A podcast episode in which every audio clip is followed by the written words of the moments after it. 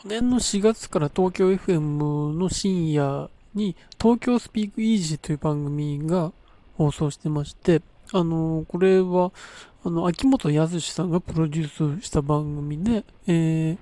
毎回、えー、日替わりの2人の豪華ゲストがある架空のバーに集まって、その話してると、2人が話してると、その話を、あのー、国村淳さん扮するお客さんと共になんか盗み聞きするみたいな、そういう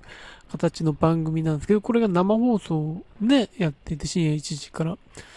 で、あのー、今までで言うと、トンネルの石橋さんとか、えっ、ー、と、小室哲哉さんとか、ラッドインプスの野田さんとか、平手友梨奈さんとか、あの、西野七瀬さんとか、福山雅治さんとか、あの、割とその深夜のこの時間帯に生で出るっっていうこととすると、すごいビッグゲストが集まっているんですけど、で、ただこのラジオね、それで、あの、ネットの記事とかに、あの、放送前に、来週はこのラインナップとか割と出たりするんですけど、その割にはな、なんか僕の体感で言ってもなんか、SNS の盛り上がりで言っても、あんまりなんか、あの、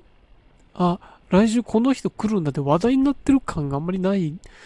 ですよね。あの、まあ、平手さん出た時とか割となんか聞いてた感じがあったんですけど、それもなんか、あの、あんまりその後の、あんまりなんか好印象ではない広がり方みたいなことがあったりして、あの、まあ、平手さん悪いんじゃなくてっていう、他のなんかいろんな秋元さんとの関係性の要因が、あの、広がったりっていうのがあったんですけど、でもあんまり流行ってる感じがないんですね。なんか、あのーゲストによってはちょっとだけ話題になるにしても、でもその時間帯ダントツでなんか聞かれてるみたいな感じはあんまりなくて、で、他のラジオで、あの、パーソナリティの話題にすることもなくて、本当に人気の番組って、あの、他局のラジオでも話題にされるぐらいになってくると思うんですけど、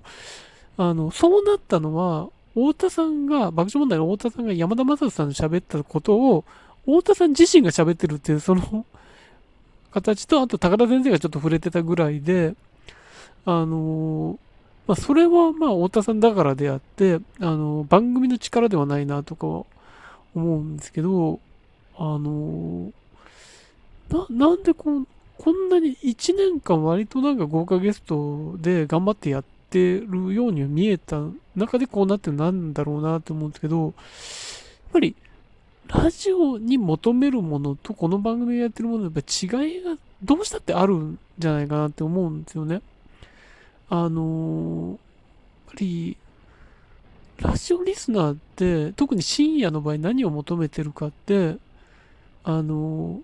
いつでもそこに、あの馴染みの人がいるっていうことだと思うんですよね。あの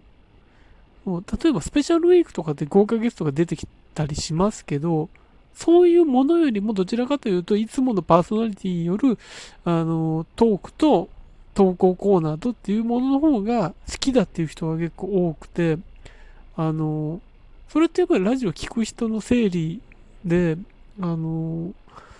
ぱり、なんだろうな、そこで結局何を話されてるかっていうのを、そこにいるっていうことだけが価値になるというか、まあ、タイムフリーになっても、まあいろいろ違うんでしょうけど、少なくともリアルタイムで聞きたいっていうこと、でもタイムフリーでもそうだと思うんですけど、とにかく、あのー、自分の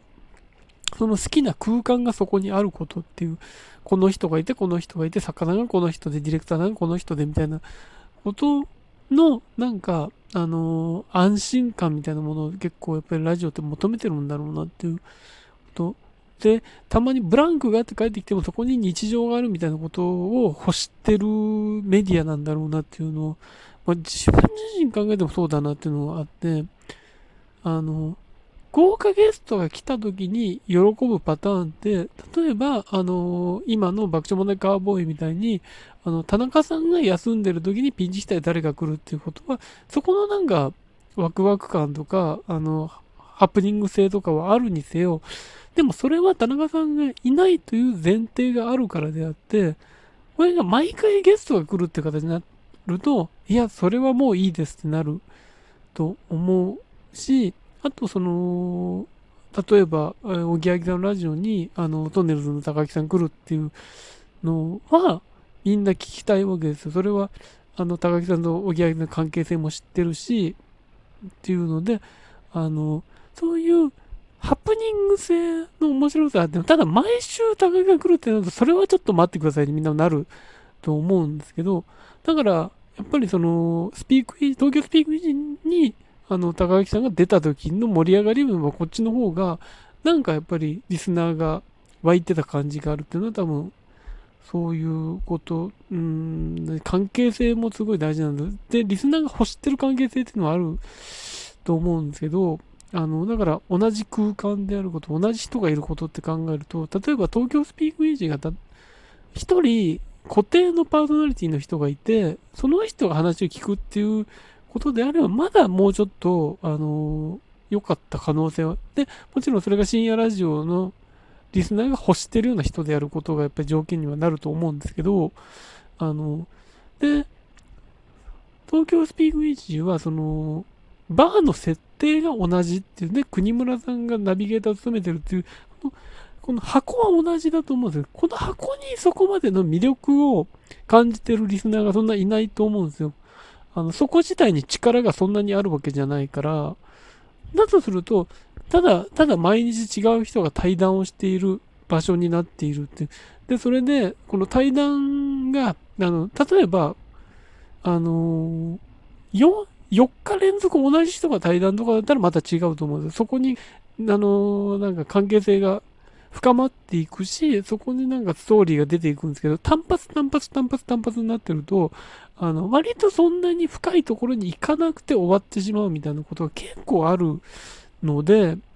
それもあんまりうまくいってない感じがあるので、なんか、あのー、そういうことだなって思う。ですよね。あの、豪華な人が集まることのプレミア感って、状態化するとやっぱりな、そんなになんか、あの、わって食いつかなくなるじゃないですか。本当にレギュラーで聞いてるものに、その、例えば、やっぱり、ナイナさんオールナイトでは年に1回出川さんが来るとか、あの、そういうことじゃないですか。その、うん。そう、あの、爆笑さんの日曜サンデーっていうと、かつては、その、あの、巨船さんがやってくるとか、そういうこともあったりとかはしましたけど、多分そういうことで、うん、これラジオに関わらずですけど、例えばその、テレビ番組においても、豪華な顔ぶれ勢揃いって始まった番組が、あの、そのプレミア感がやっぱり毎週続くとなくなっていったりとかして、そこからが勝負だったりとかってするんじゃないですか。リンカーンとかもそうだったじゃないリンカーンは本当に豪華な顔ぶれで揃って、けど、そこにあの、なんだろうな、見ている人が慣れてきたところで、じゃあ、じゃあこういう企画でっていうことになって、企画性になってきた時にやっぱりまた面白くなったりとかっていうのあったと思うんですけど、やっぱり、あの、豪華な顔ぶれが揃ったことだけを売りにするっていうのはやっぱり限界があるんですよね。多分東京スピークウィッチは台本がないっていうこともそうであって、あの、そこに終始しているので、やっぱりそ、そこがやっぱり手詰まりになってるんだろうなっていうのは、思うんですよね。だから、な、なんかしないとこれ多分、うん、このままだろうなとは思うんですけどね。あの、だから、東京スピークイージと同じものがのが、そのクラブハウスのなんか盛り上がり、一時の盛り上がりも盛り上がりが落ち着きつつあるのは、結局その最初の頃は、その、本当に、テレビでも見られない、普通のラジオでも見られない豪華な顔ぶれが自由に喋ってる。そこにまたいろんな人が入ってくるということのプレミア感が最初はあったんですけど、そればっかりになってくるし、それ、どっちかっていうと、クラブズ聞こうとしてた人は多分それのみを求めていたこともあって、多分それってやっぱり飽きてくるんですよね。あのそこにやっぱり豪華な人がいたとしても、そんなになんか、驚くの、驚きの話は出てこないし、みたいな、とがあるし、多分そうなんですよ。僕は多分、あの、そんなこと言ってアンドロイドだけ聞いてないんですけど、多分そうなんだろうし、なんなんか、あの、話す方も、じゃあ、そこに力を入れて、企画性を入れたりとか、なんかこういう面白い話してやろうになるかっていうと、そこは仕事じゃないから、あの、例えば若手の人とか、そのラジオをやりたい人がチャンスをつかむために、そっちに行ってる人の番組多分面白いんだと思うんですよ。それで、あの、レギュラーとしてやろうとしてる人は面白いんでしょうけど、ただなんかそういう、あの仕事ではない形でやっている、喋っている人たちは、やっぱり、なんかそこにあんまり面白みっていうのはなくなっていくんだろうなっていう。まあもちろん、そのラジオのトークも仕事感がない、リラックスしたものが面白いっていうのはあるんですけど、だとしてもそこにはやっぱり線っていうのはあるわけで、だからそこでなんか今手詰まり感みたいなのがあるんだろうなって、それで内容記事になっちゃうみたいなことで、ますますもっとなんか、ああ、これなんか遊びでやってたのに楽しくねえなってなると思うんですけど、だから多分その、ラジオって何を求めてるかっていうことなんです、東京スピークイージもクラブでもそうですけど、ラジオとは何なのかっていうものを、あの、ちゃんと分かってるのかなっていうのがあるんですよね。でも多分、東京スピークイージは多分、新しいリスナー開拓しようとしてあえてやってたんでしょうけど、あんまうまくいってない感じがして、やっぱり深夜ラジオの、あの、も整理って独特のものがあるんだろうなって、あの、リスナーの整理って独特なんだなっていうのを自分のこともそうだし、その案のとこ見て感じてますね。